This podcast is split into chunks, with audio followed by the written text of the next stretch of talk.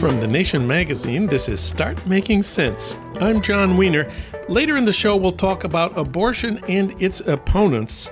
Do opponents of abortion really believe abortion providers are baby killers? There's some new research about that. Katha Pollitt will explain. But first, Ukrainian refugees and American policy. It's a disgraceful story. David Nasaw will review the situation in a minute. It's now more than two months after the Russian invasion of Ukraine, and more than 4 million Ukrainians have fled to other countries. Biden announced last week new plans which he said would expedite the arrival of Ukrainian refugees in the United States, but the U.S. plan seems very small. For comment, we turn to David Nasaw. He taught history for a long time at the CUNY Grad Center. He's written many award winning books, most recently, The Last Million Europe's Displaced Persons from World War to Cold War. We talked about it here.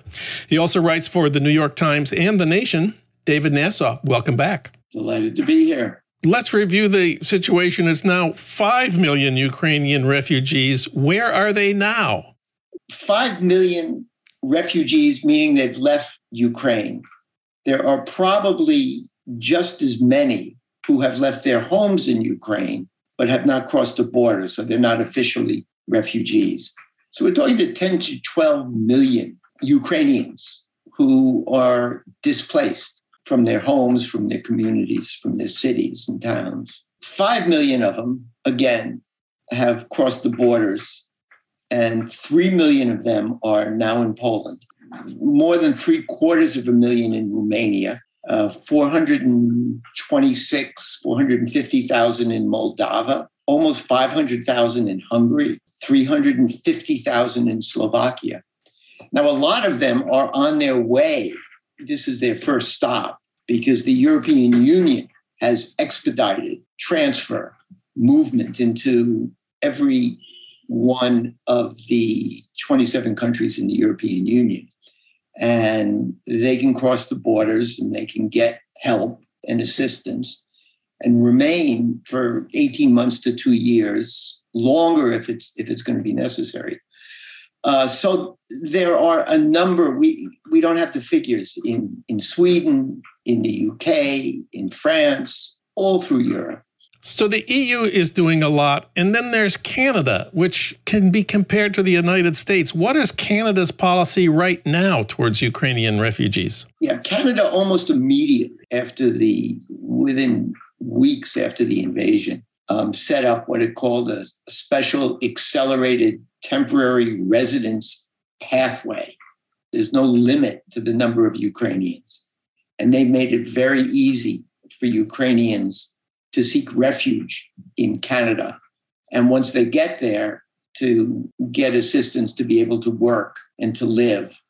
There are no pathways as yet established towards citizenship. But Canada, which has a large Ukrainian population, is welcoming as many refugees as, as can get there. And that takes us to the United States. It took Joe Biden a long time to decide what to do.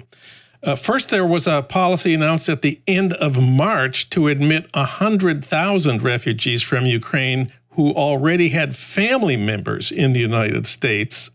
Under that policy, what instructions were Ukrainians given by the State Department about how to get into this program? Let me preface what is to come by saying that the American response to the Ukrainian crisis in terms of accepting refugees has been nothing less than disgraceful. It took a month before the Biden administration said we'll accept 100,000. But then it said we'll accept 100,000 and this is what you do. Before you can come to the United States, you have to be certified by the United Nations, the UN High Commission for Refugees. You have to be certified as a refugee. So you've got to go to one of the UNHCR offices, get certified as a refugee. Once you've done that, you can begin the process of applying for asylum as a refugee in the United States. The process takes between two and 10 years. Wait, wait a minute. It takes between two and 10 years to get to be declared a refugee eligible to admission for admission to the United States? No, you can be declared a refugee. That only takes six months to a year, depending on backlog. But then it takes another year to eight or nine years once you've got this refugee status from the UN before you can be admitted under the various refugee programs to the United States. If you are a Ukrainian and you want to enter the United States as a refugee, you are told if you go to the State Department website that Ukrainians should not attempt to apply for visas in order to travel to the United States as refugees, period. Then they're directed to the UN offices. The process is a frightening one. It is Byzantine in the number of steps refugees have to go through. And then there is a limit, a to- limit to the amount of refugees the United States will accept. And it is far below 100,000 for the refugees from every country, including the Ukraine. The National Immigration Forum, which is a think tank and an advocacy group, says that it estimates the process again to take between two and 10 years between the Ukrainian before the Ukrainians can get to the United States. We're based here in Los Angeles, and it's a lot of news here about a large Ukrainian refugee population that has flown to Tijuana and is getting access to the United States through that San Diego border crossing. How has that been possible given this whole refugee business? Let me again preface this with, with two propositions that I know from my own research. One is the United States has never been friendly to any immigrants except those from a couple of Western European nations. Second, we are more friendly to white Europeans who pray to Jesus than we are to any other refugees. Nice way of putting it. So the Ukrainians have any number of barriers put before them before they can enter the United States, but many fewer barriers than Africans, Asians, Guatemalans, Nicaraguans, Central Americans, Mexicans. Haitians. Haitians. I mean, we can, we can go on. Um, then everyone who is not white, European, and uh, Christian. So, what the Ukrainians have been doing is they have their own network, those with money. They have their own network and they've been trading information. And it became apparent quickly that the easiest way into the United States was through Mexico.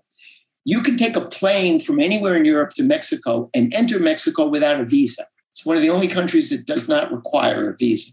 So Ukrainians have been flying into Tijuana, some to Mexico City, and then coming to the border. Now, for everyone except the Ukrainians, once you get to the border, you are turned away, or you are allowed to put one foot in and then deported back to where you came from, or you are told if you want to apply for ref, for um, asylum, wait in Mexico and, you know, we'll let you know in six months, a year, two years, whether you've been accepted.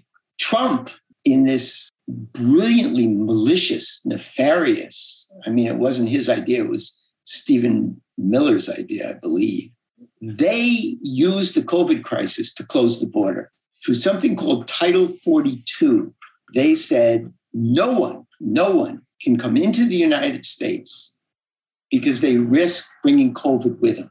There is, however, border agents can make exceptions.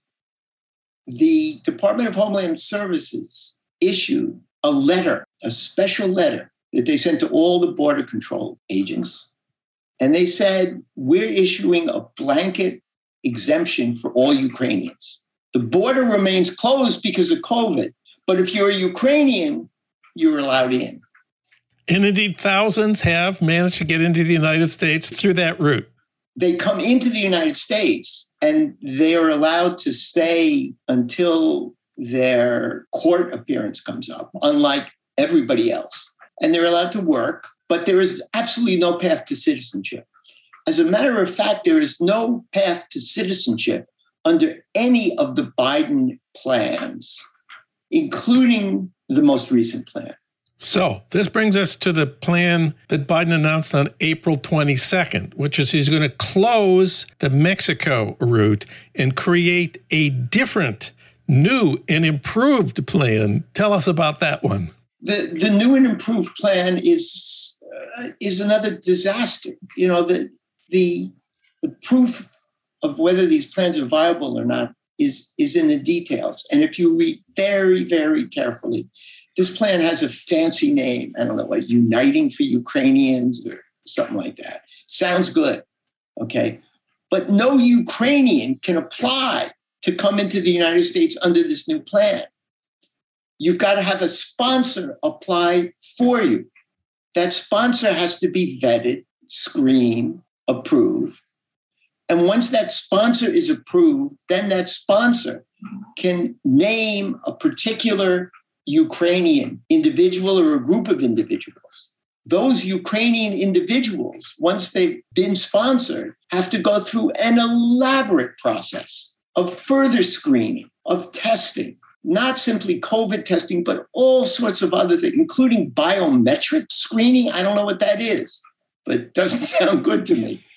Um, so, under this new process, it is going to take months, if not years, for Ukrainians to go through, for their sponsors to get certified, then for the individual Ukrainians to be certified. Then no. they're only let into the United States for a brief, for a two-year period maximum. So my question here is: for the two-year period, they're given something called temporary humanitarian parole. Is that what refugees get? No, This is very complicated. No, the refugee process is a different one. The humanitarian parole was brought into being for the Afghans to bring Afghan refugees into this country.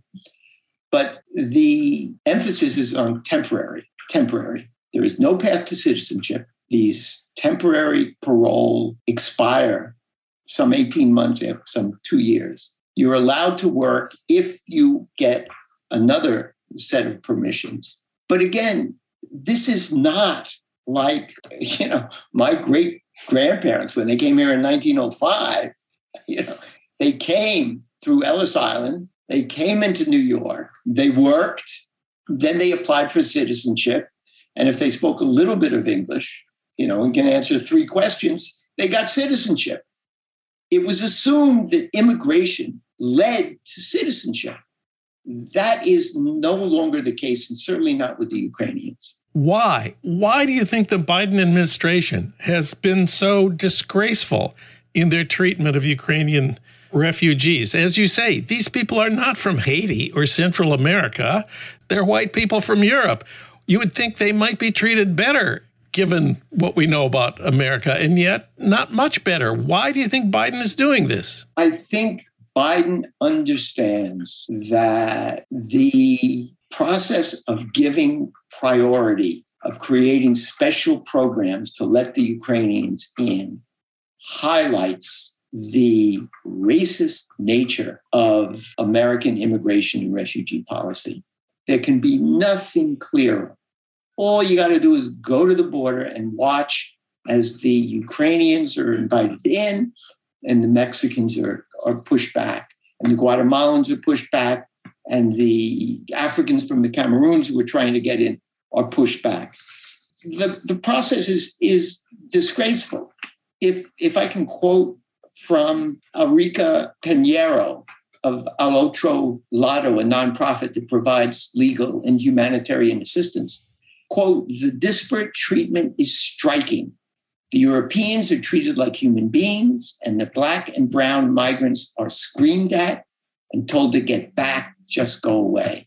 The more advantages given to the Ukrainians, the greater the disparities will be emphasized. And the more American immigration and refugee policy will be made manifest its racist elements. And I think the Biden administration just doesn't doesn't want to do that. Can't do that.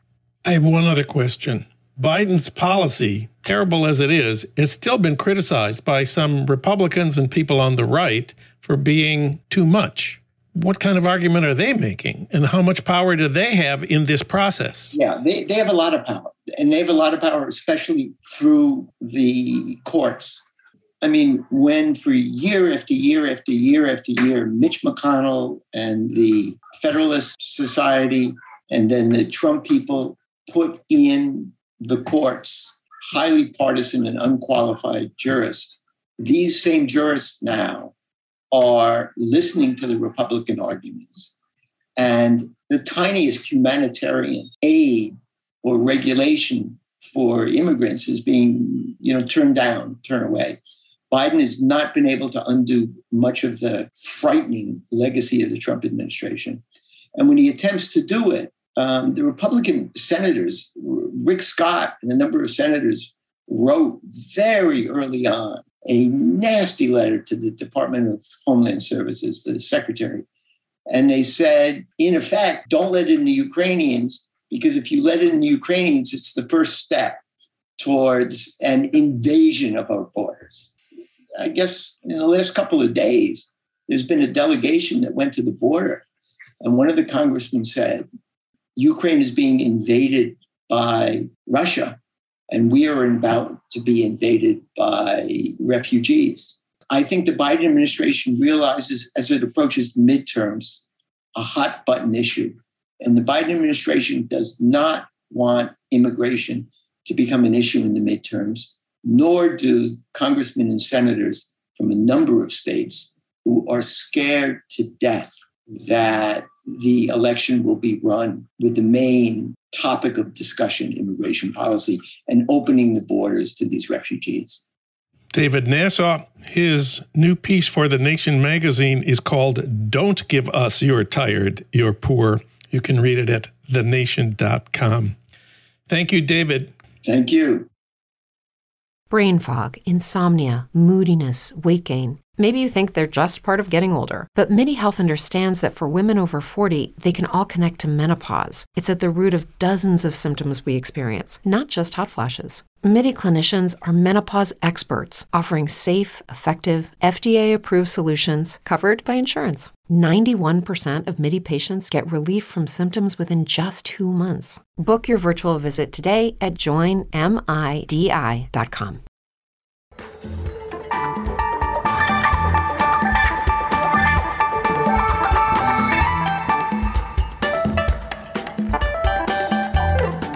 it's time to talk about abortion and its opponents. Do opponents of abortion really believe that an embryo is the equivalent of a baby? Do they really think abortion providers are baby killers? There's some new research about that. For a report, we turn to Katha Pollitt. Of course, she's a poet, essayist, and award winning columnist for The Nation. We reached her today in Manhattan. Hi, Katha. Hi, Jon. It's good to hear your voice. Well, abortion opponents say abortion is murder, but they don't want to punish women who get abortions. Isn't there something wrong with their logic? Well, I think there is. I mean, a woman, according to them, it should be a woman who has an abortion is like a person who hires a hitman. Um, but they say they only want to punish the doctors and maybe the staffers. Um, and I think that's for political reasons. And I'm not even sure they're sincere but that is what they say. Well, they do have reasons. The reason abortion opponents give for not punishing women who get abortions is that these women are too desperate or too irrational or too ignorant, or else maybe they were misled by a bad boyfriend or bad parents. But couldn't the same thing be said about many people who kill? Maybe all of them? Yes, I think that's a very good point that I made. Um, In your column. Usually, the fact that you had a reason doesn't mean you didn't commit the crime of murder. So now we have a scientific study that suggests an answer to the question Do anti abortion people really believe abortion is murder? What is the answer in brief? Well, according to me, although not according to them, this is a paper called Discordant Benevolence How and Why people help others in the face of conflicting values, which was recently published in Science Advances. And what they say is that they found that regardless of their beliefs, Americans extend support to friends or family members seeking an abortion. Um, and this might surprise you. Large numbers of people who say they are morally opposed to abortion would help someone they know, uh, not someone they don't know, but you've got to know them first. Uh, so choose your friends and family wisely. Um, 76% would offer emotional support. Um, and although only 6% would help pay for an abortion, and I was surprised that any would, but over 40% would help with logistics, like giving a woman a ride to the clinic or watching her kids while she goes off. So I have a question about this. Mm-hmm. Only 6% of opponents of abortion would help a friend or family member pay for an abortion, but 40% would give them a ride to the clinic. Why this distinction between giving them money and giving them a ride? Well, I think that uh, for the writers, for the authors, uh, money is highly symbolic. It feels personal. It feels like a real stamp of approval. Um, I'll tell you a funny story. Um, the teenage sister of a friend of mine needed money for an abortion. And a friend of hers said, well, he was Catholic, and so he couldn't give her any. But he gave money to a mutual friend to give to her. that kind of purified it in some way. Um, and of course, as we all know, money is fungible. If you give it for one pers- purpose, it helps with some other purpose. But that is how they rationalize it to themselves. So it sounds like they're just hypocritical, but I believe the authors of this article thought that there was a, a conflict of values here and that that's a better way to understand it. Well, clearly, some anti choicers who help their girlfriends, for example, get abortions are hypocritical. I mean, there are plenty of there are politicians who get in trouble for this rather frequently. Um, but what they say is that they sincerely hold two values, and one is that abortion is really wrong, and the other is um, you're my friend. Um, yeah. So, yeah. Uh, so they they reconcile these in various ways. They extend commiseration. They say, well, abortion is wrong, but life is hard and people are imperfect. Or they make an exception. Abortion is wrong, but this is my daughter. Or then there's what the authors call discretion. Abortion is wrong, but this woman is entitled to make her own decision. So that last one actually opens the door to a whole political world of legal abortion. Well, yes, are- you, yes, you would definitely think so. But they don't take it there. They they just take it to I'm going to have a cup of coffee with you and I'm still going to be your friend and we'll talk about this, but in the end it's up to you. So, this finding that anti abortion people are willing to help friends and family members get abortions it's not just an interesting, you know, hypothetical finding right now. It's totally relevant right now. Yes, indeed, because right now in Texas and also in Idaho, just uh, the other day, um, helping someone get an abortion after six weeks can get you in a lot of trouble. The money for the procedure, driving them to the clinic, all the rest of it, lay you open to a civil suit by any random person who finds out and cares to sue. And the, they, the, the person who sues you can get a lot of money and from you. so, anti-abortion forces thus render criminal this human impulse to help fam- family and friends, and which harms the very thing they and we tend to v- claim to value so highly, which is the bedrock of community. So the funny thing is, many of the people who oppose abortion say they would do the very things that the politicians they voted for have criminalized. And if you're in Texas right now and you need an abortion, if you're in East Texas, you pretty much have to go to Louisiana. If you're in North Texas, you pretty much have to go to Oklahoma and you need somebody to drive you. So this is a burning issue right now for lots of young women in Texas. Definitely. And it's only going to get worse because as the states around Texas also pass these laws or others, especially if the courts overturn Roe v. Wade, the court overturns Roe v. Wade, then you'll have to go even farther. And at a certain point, it will just become impossible. Well, I'm calling you today from California, where California is about to allocate lots of money to pay for uh, travel to California for abortion. So it won't be impossible, but it'll be difficult. My question is whether these anti abortion people really believe what they think they do. I mean, murder is very serious. And if, if your niece said, Oh, I've had it with motherhood, I'm going to kill my newborn, probably wouldn't offer a helping hand.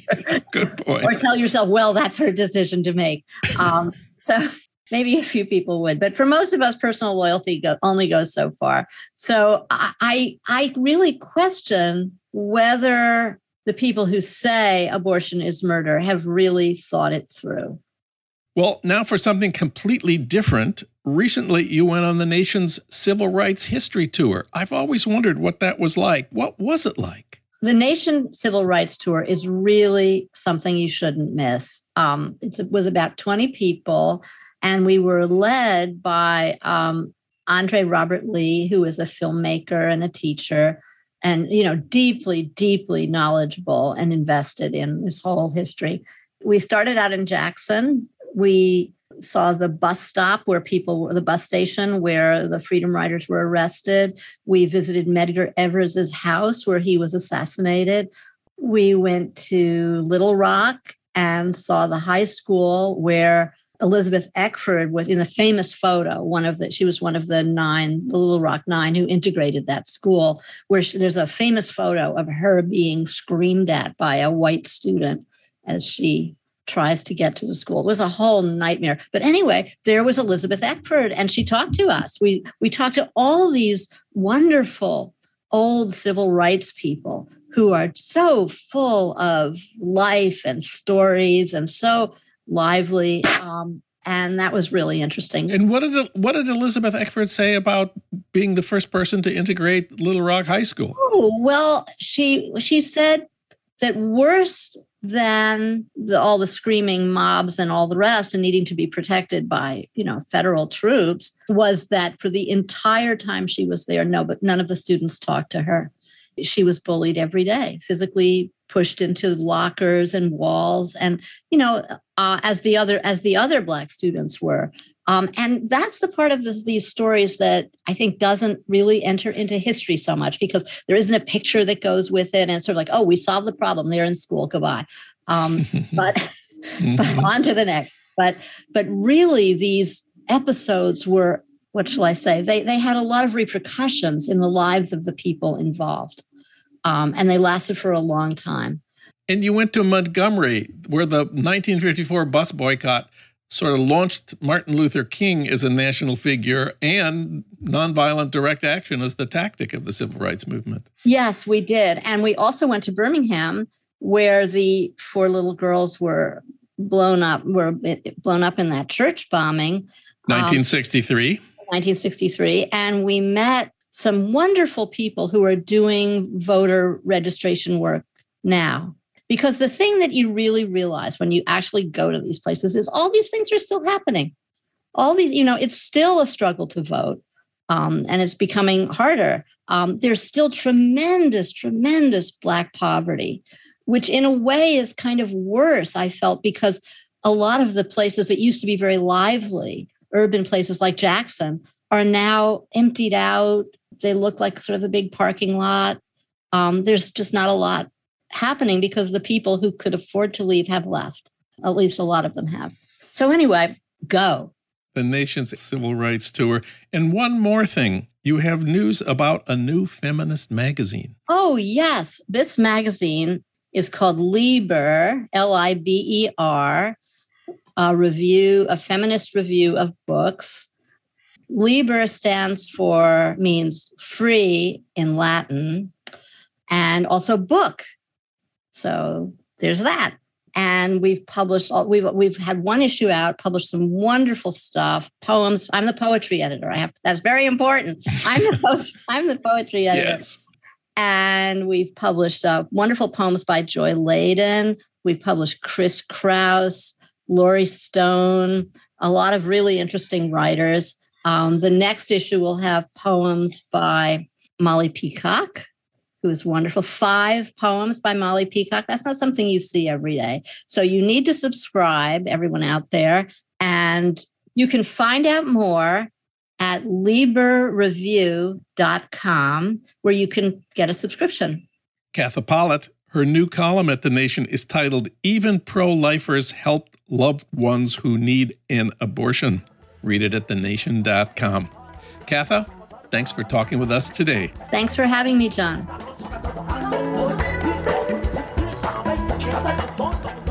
Start Making Sense, a podcast from The Nation magazine, is co produced by the LA Review of Books and recorded in Los Angeles at our Blythe Avenue studios.